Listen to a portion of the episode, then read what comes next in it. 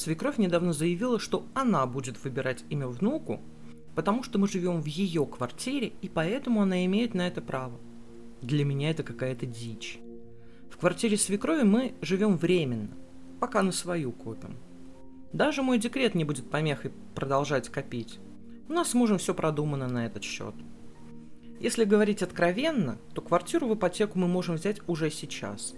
Но с минимальным взносом и только однушку. А этого для семьи маловато, как ни крути. Поэтому продолжаем пользоваться гостеприимством свекрови. Ну, точнее, мы не живем с ней вместе.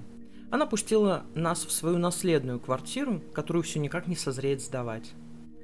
Ой, я боюсь. Неизвестно, кто вселится, что будет там делать. А вдруг наркоманы какие-то или бандиты?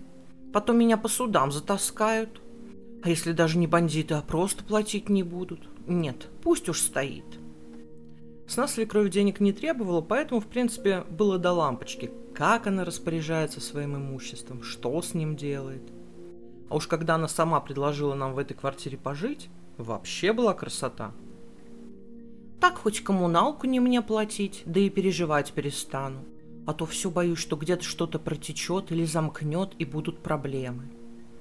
Два года мы спокойно жили и копили деньги, пока не случилась внезапная беременность.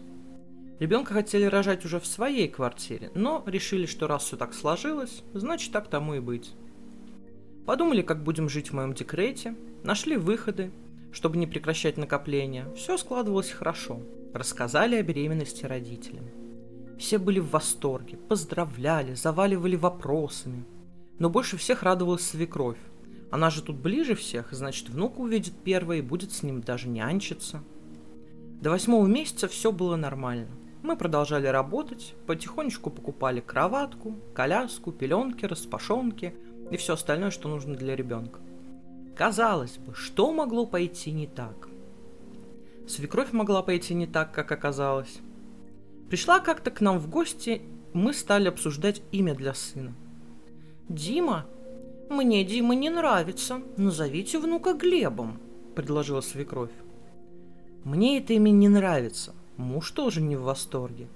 Мы выбирали между Димой и Никитой, никакого Глеба мы даже не рассматривали, о чем свекрови сказали — но она стала настаивать, что имя чудесное, надо внука именно так назвать. Муж ей напомнил, что родители вообще-то мы, поэтому нам имя для ребенка и выбирать. «Вы в моей квартире живете, поэтому я имею право назвать внука, как мне хочется», заявила свекровь, чем поставила нас с мужем в тупик. А что это за новое такое правило, по которому владелец квартиры дает именно врожденному своих жильцов? Если бы мы на съеме жили, то так же было бы. Но свекровь свято уверена, что имеет право и настаивает на имени Глеб. Из всех аргументов «Вы живете в моей квартире, поэтому имею право». Мы с мужем с такими правилами не согласны мириться. Денег у нас сейчас, как я уже упоминала, только на минимальный взнос на однушку. Зато никто со своими странными правилами лезть не будет.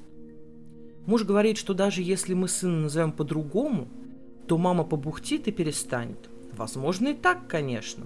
Но что-то мне подсказывает, что готовиться надо к любому варианту, потому что звоночки уже нехорошие.